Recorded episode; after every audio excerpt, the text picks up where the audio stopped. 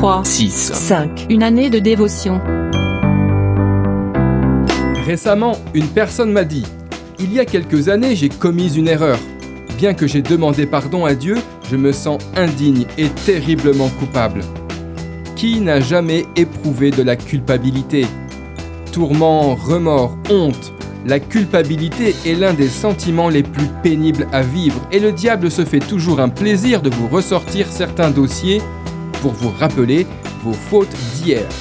Il veut vous faire payer inlassablement la facture alors que Christ l'a déjà réglé pour vous. Il a effacé le document de nos dettes qui nous accusaient et il l'a détruit en le clouant sur la croix. Pourquoi vous sentir coupable alors que Dieu ne vous condamne pas? Vos fautes d'hier, il les a déjà oubliées. C'est moi, oui c'est moi qui pardonne tes fautes, parce que je le veux bien et que je ne m'en souviendrai plus. Tu jetteras tous leurs péchés au fond des mers. Acceptez-vous comme Dieu vous accepte et rejetez dès à présent les accusations de votre adversaire, le diable. Écoutez Romains chapitre 8 verset 1. Il n'y a donc maintenant aucune condamnation pour ceux qui sont en Jésus-Christ.